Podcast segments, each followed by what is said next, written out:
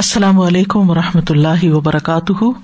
نحمده ونصلی علی رسولہ الکریم، اما بعد فاعوذ باللہ من الشیطان الرجیم، بسم اللہ الرحمٰن الرحیم، رب اشرح لی صدری ویسر لی امری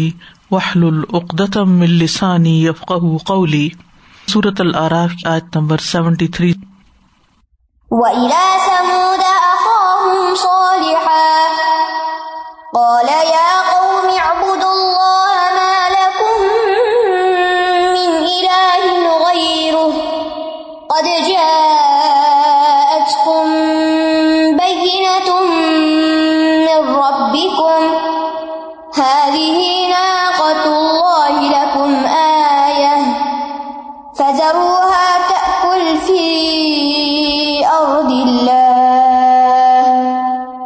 ولا تمسوها بسوء فيأخذكم عذاب أليم۔ اور قوم سمود کی طرف ان کے بھائی صالح کو بھیجا، اس نے کہا اے میری قوم، اللہ کی عبادت کرو، اس کے سوا تمہارے لیے کوئی معبود برحق نہیں، یقیناً تمہارے پاس تمہارے رب کی طرف سے کھلی دلیل آ گئی ہے، یہ اللہ کی اونٹنی تمہارے لیے ایک نشانی ہے، لہٰذا اسے چھوڑ دو، وہ اللہ کی زمین میں چرتی پھرے اور تم اسے برائی کے ساتھ مت چھونا ورنہ تمہیں دردناک عذاب پکڑ لے گا۔ پیچھے ہم نوح علیہ السلام اور ہود علیہ السلام کا واقعہ پڑھ چکے ہیں، آج ہم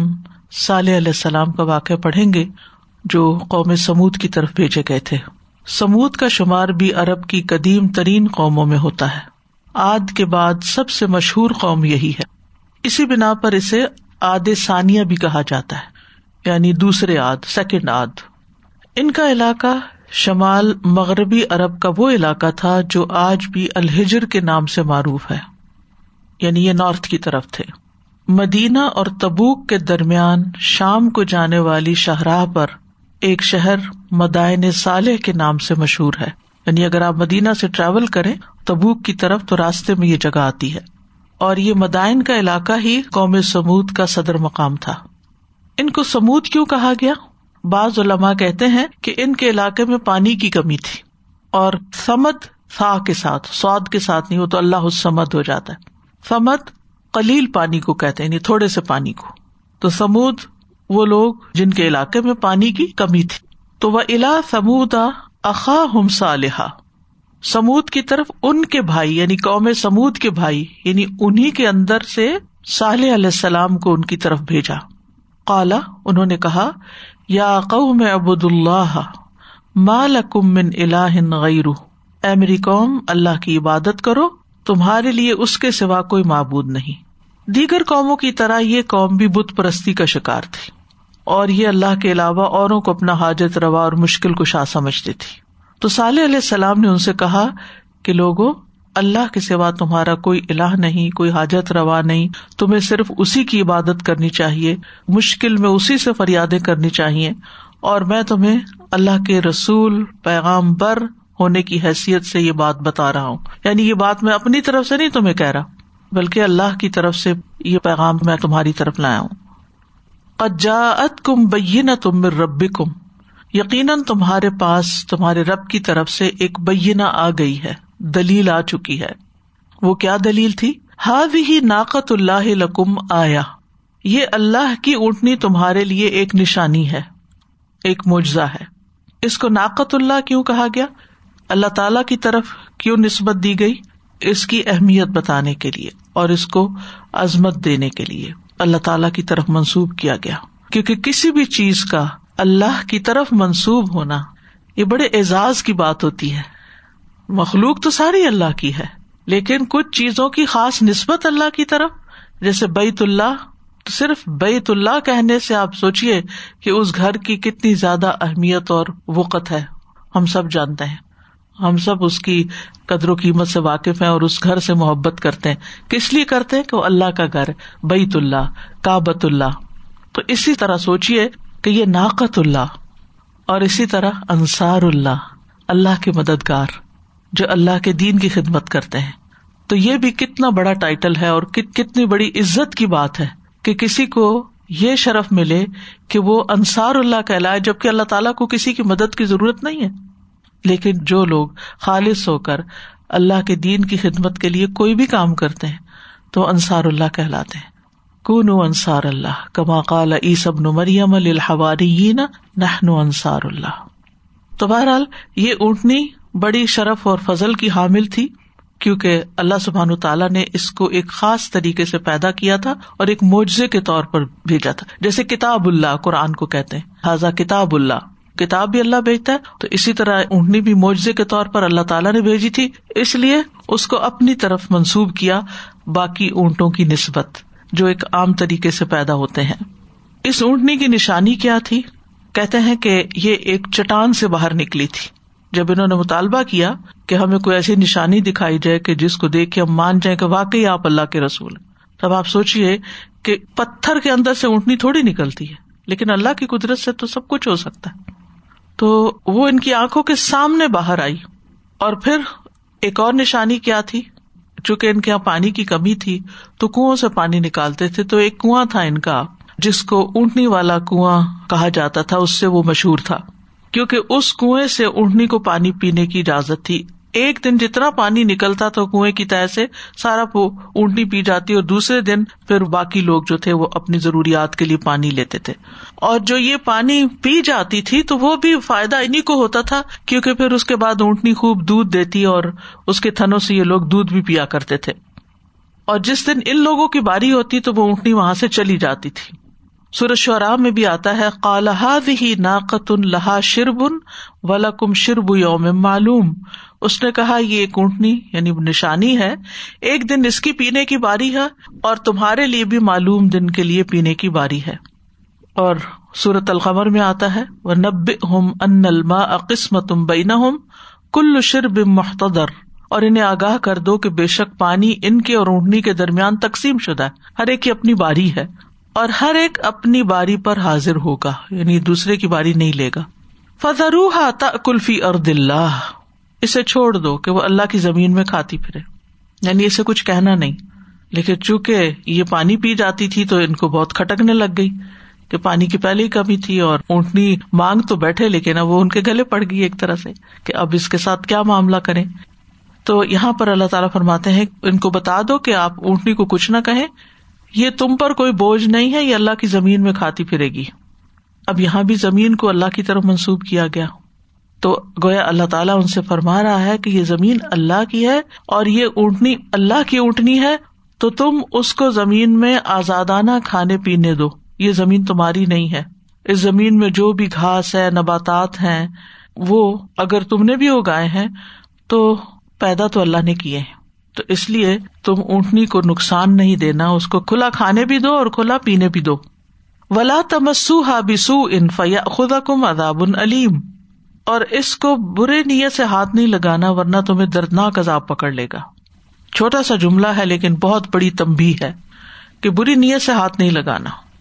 یعنی اس کو ذبح نہیں کرنا یا اس کو ختم نہیں کرنا، یعنی تم اگر اس کے ساتھ برا کرو گے تو تمہارے ساتھ برا ہو جائے گا، پھر برا انجام دیکھنا پڑے گا تمہیں۔ فَيَأْخُذَكُمْ عَذَابٌ أَلِيمٌ، اسے بھی پتہ چلتا ہے کہ اللہ تعالیٰ کی نشانیوں کا احترام کرنا چاہیے، یعنی ہمیں کوئی حق نہیں پہنچتا کہ ہم پھر ان معاملات میں اپنی مرضی شروع کر دیں۔ ایک دو چیزیں خیال میں آ رہی تھی استاذہ جی، جیسے بعض اوقات کسی کو انسان قرآن کی کوئی سٹوری یا یہ چیز بتاتا ہے تو ناقۃ اللہ کے متعلق مثلا تھا نا کہ اللہ تعالیٰ کے حکم سے پہاڑ سے ڈائریکٹ اونٹنی ایک باہر واک آؤٹ کی، تو ایک طرح سے کلمہ کن سے کہا جا سکتا ہے کہ پیدا کی گئی۔ اور دوسرا مجھے یہ خیال آ رہا تھا کہ یہاں آیا فَذَرُوهَا تَأْكُلْ فِي أَرْضِ اللَّهِ، کہ کہیں آیا ہے یا کوئی ایسی چیز ہے کہ دے ٹرائی ٹو ریسٹرین کہ وہ جانور ادھر ادھر چرے نہیں یا کھائے نہیں یا کچھ، کیونکہ جنرلی یہ ہوتا ہے نا کہ ہیومن بینگ ہو یا اینیمل ہو، اگر جتنا چلے پھریں گے یا ایکٹیو ہوں گے تو اتنا زیادہ ان کو باقی چیزوں کی بھی ضرورت پڑے گی اور زیادہ ان کا امپیکٹ آئے گا، تو ایسی کوئی چیز تھی۔ چونکہ اونٹنی بڑی تھی اور سوچئے کہ یہ عام اونٹنیوں جیسی نہیں تھی نا، تو جب عام اونٹنیوں جیسی نہیں تھی تو اس کا کھانا پینا بھی عام اونٹنیوں جیسا نہیں تھا، اس کی پانی کی ضرورت بھی زیادہ تھی، اس کے کھانے کی ضرورت بھی زیادہ تھی، تو پھر ان لوگوں کے دل تنگ پڑنے لگے کہ یہ تو ہمارے اوپر ایک مشکل آ گئی ہے، تو اس لیے اس کے پینے کو بھی چھوڑ دو اور اس کے کھانے کو بھی، تم اس میں مداخلت نہیں کرنا۔ وَاذْكُرُوا إِذْ جَعَلَكُمْ خُلَفَاءَ مِنْ بَعْدِ عَادٍ وَبَوَّأَكُمْ فِي الْأَرْضِ تَتَّخِذُونَ مِنْ سُهُولِهَا تَتَّخِذُونَ مِنْ سُهُولِهَا قُصُورًا وَتَنْحِتُونَ الْجِبَالَ بُيُوتًا فَاذْكُرُوا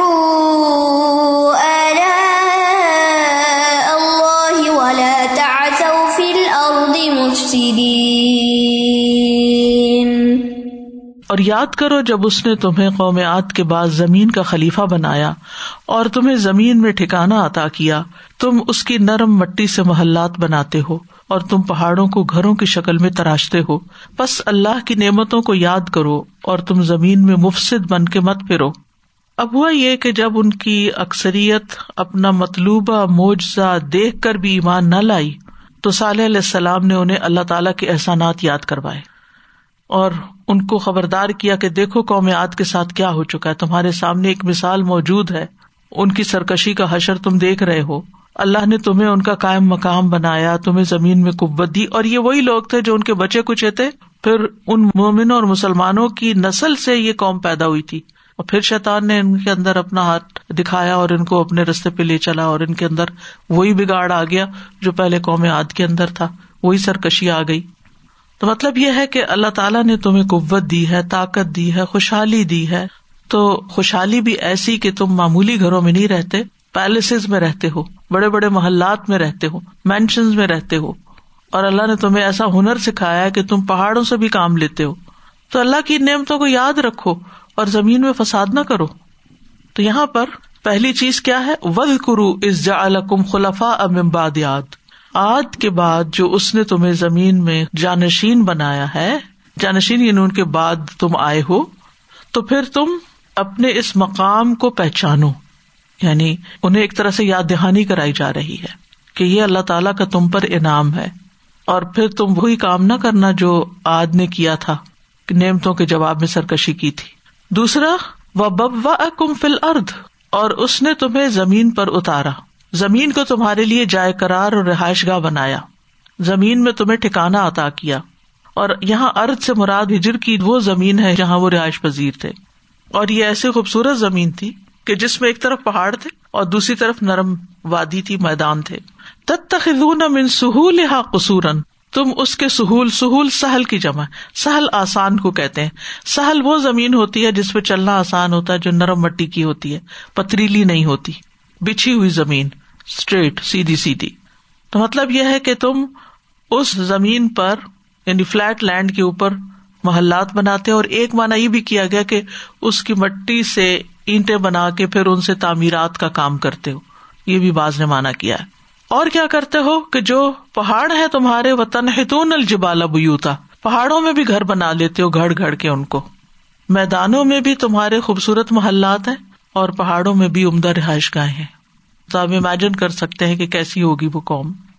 یعنی اللہ تعالیٰ نے تمہیں یہ جگہ اس لیے دی ہے کہ تم یہ سب نعمتیں حاصل کرو۔ اور یہاں تنحتون کا لفظ جو ہے، یہ ان کی قوت، پہاڑ توڑنا آسان نہیں ہوتا، ان کی قوت، صلاحیت، ان کی سکلز اور اس فن میں ان کی مہارت کا پتہ دیتی ہے کہ کتنے ماہر تھے یہ لوگ، کہ انہوں نے ہر جگہ شاندار محلات تعمیر کر لیے۔ اب بھی اگر آپ ان کی تصویریں دیکھیں تو آپ حیران ہو جاتے ہیں کہ کتنے اونچے اونچے پلرز تھے وہ جو انہوں نے پہاڑوں کے اندر سے تراشے۔ بعض اوقات ایسی تصویریں آتی ہیں نا کہ ان کے آس پاس جیسے سائٹ سینگ کے لیے لوگ گھوم رہے ہوتے ہیں تو بالکل چھوٹے چھوٹے دکھائی دیتے ہیں، اور وہ اوپر تک اللہ ہی جانتا ہے کہ وہاں چڑھتے کیسے تھے اور پھر گھڑتے کیسے تھے، اور کیا ان کے پاس آلات تھے اور کیسے کیسے ساز و سامان تھے اور کیسی وہ ٹیکنالوجی تھی کہ جس کی وجہ سے انہوں نے اتنا دنیاوی اعتبار سے ایک عظیم الشان کلچر چھوڑا۔ یعنی آج بھی اس قوم کے جو آثار ہیں ان کو دیکھ کے اچھی طرح ہم اندازہ کر سکتے ہیں کہ ان کی انجینئرنگ کتنی ایڈوانسڈ تھی۔ سورہ شعراء میں اس کی مزید تفصیل بھی آتی ہے۔ قوم سمود نے بھی رسولوں کو جھٹلا دیا جب ان کے بھائی صالح نے ان سے کہا کیا تم ڈرتے نہیں ہو؟ بے شک میں تمہارے لیے امانت دار رسول ہوں، پس اللہ سے ڈرو اور میری اطاعت کرو، میں اس کام پر تم سے کسی اجر کا سوال نہیں کرتا، میرا اجر تو رب العالمین کے ذمہ ہے، کیا تم یہاں کی جو نعمتیں ہیں ان میں امن کے ساتھ چھوڑ دیے جاؤ گے باغوں اور چشموں میں؟ تو اس سے یہ پتہ چلتا ہے کہ گھر بھی تھے، محلات بھی تھے اور باغات بھی تھے، اور پانی چشموں کی شکل میں بھی تھا، یعنی پہاڑی علاقوں سے چشمے پھوٹتے ہوں گے، اور کھیتوں اور کھجور کے درختوں میں، یعنی کھیت بھی ہیں، فصلیں بھی ہیں، اور بڑے بڑے عالیشان درخت بھی ہیں جن کے خوشے نرم و نازک ہیں، یعنی مزید ڈیٹیل بتائی گئی۔ اور تم خوب تراش تراش کر پہاڑوں میں آرام دہ گھر بناتے ہو۔ وَتَنْحِتُونَ مِنَ الْجِبَالِ بُيُوتًا فَارِحِينَ، فارحین کا مطلب ہے بہت آرام دہ گھر، یعنی جس میں ہر طرح کی سہولتیں موجود ہیں۔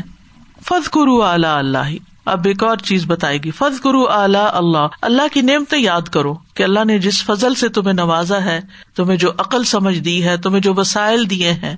تمہیں جیسے گھر دیے ہیں، جیسے کھانے پینے کی نعمتیں دی ہیں۔ یعنی آپ خود سوچیے کہ جس قوم کے پاس یہ سارا کچھ ہو، امن کا ٹھکانا ہو، بہترین گھر ہو، بہترین رزق میسر ہو، ان سے بس صرف یہ اگر مطالبہ کیا جائے کہ اللہ کے بندے بن جاؤ اور کچھ بھی نہیں، بتوں کو چھوڑو، اللہ کی عبادت کرو، تو یہ کوئی بڑی بات تو نہیں تھی کہ جس رب نے تمہیں یہ سب کچھ دیا اس کے بن جاؤ۔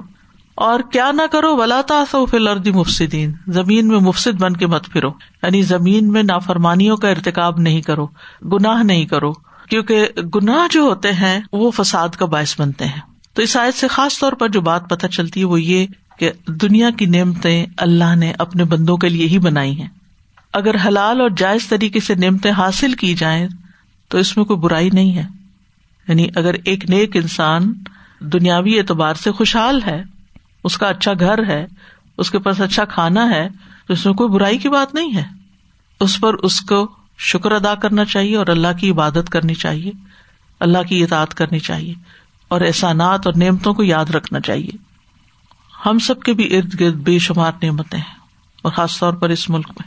جہاں پوری دنیا کی نعمتیں اکٹھی ہیں، کیونکہ جس جس بیک گراؤنڈ کے لوگ یہاں پر آئے ہیں پوری دنیا سے مائگریٹ کر کے، پھر وہ اپنے ساتھ اپنے اپنے علاقوں کی سوغاتیں بھی لے کر آئے، اور ان کے اپنے اپنے گروسری سٹورز بھی ہیں۔ شاید اتنی ورائٹی دنیا کے کسی ملک میں نہ ہو، یعنی جتنا اللہ نے آپ کو ایکسپوجر دیا، اور جتنی چوائس آپ کو دی، اور جتنی سہولتیں آپ کو دی، تو ان پر شکر ادا کرنا چاہیے۔ اللہ کی نعمتوں کو پا کر اللہ کو نہیں بھولنا چاہیے، یہ انتہا درجے کی نمک حرامی ہے، بے وفائی ہے، یعنی جس کا کھاتے ہو اس سے بے رخی نہ کرو، اس کا احسان مانو، نعمت پا کے سرکشی نہ کرو۔ نعمان بن بشیر ایک دن ممبر پر کچھ یوں کہہ رہے تھے کہ یقیناً شیطان کے پھندے اور پھانسیاں ہیں، یعنی شیطان نے پھندے رکھے ہوئے اپنے، وہ جیسے دعا میں بھی آتا نا، شرع کی ہی، یعنی اس کے پھندے ہیں۔ بے شک شیطان کے پھندے اور پھانسیاں اللہ کی نعمت کے ساتھ غرور کرنا ہے، یعنی جس کے دل میں نعمت پر غرور آ جائے کہ میرے پاس بہت ہے، مجھے کسی کی پرواہ نہیں، سمجھے کہ وہ شیطان کے شکنجے میں آ گیا۔ اللہ کی عطا کے ساتھ فخر کرنا، اکڑنا، بگڑنا، اللہ کے بندوں پر بڑائی کا اظہار کرنا، میں اس سے بہتر ہوں، اللہ کی ذات سے ہٹ کر اپنی خواہش کی پیروی کرنا، یہ سب شیطان کے پھندے ہیں، تو ان سے بچنا چاہیے۔ نعمت پا کر اسراف اور تکبر نہیں کرنا چاہیے۔ نبی صلی اللہ علیہ وسلم نے فرمایا، کھاؤ پیو اور صدقہ کرو، پہنو لیکن تکبر نہ کرو، یعنی جو تمہاری حیثیت ہے اس کے مطابق کھاؤ، اس کے مطابق پہنو، لیکن تکبر نہ کرو اور اسراف نہ کرو، فضول خرچی نہ کرو، ضائع نہ کرو مال کو۔ بے شک اللہ اس بات کو پسند کرتا ہے کہ اس کی نعمتیں اس کے بندے پر ظاہر ہوں، یعنی یہ بات اللہ تعالیٰ کو پسند ہے، اور یہ بھی شکر گزاری کا حصہ ہے کہ نعمت ظاہر ہو۔ وَأَمَّا بِنِعْمَتِ رَبِّكَ فَحَدِّثْ، اس نعمت کا ذکر کرنا چاہیے، اظہار کرنا چاہیے، لیکن فخر اور غرور نہیں کرنا چاہیے، تکبر نہیں کرنا چاہیے، بلکہ اللہ کا شکر ادا کرنا چاہیے۔ نبی صلی اللہ علیہ وسلم نے فرمایا، جو شخص کوئی نعمت پائے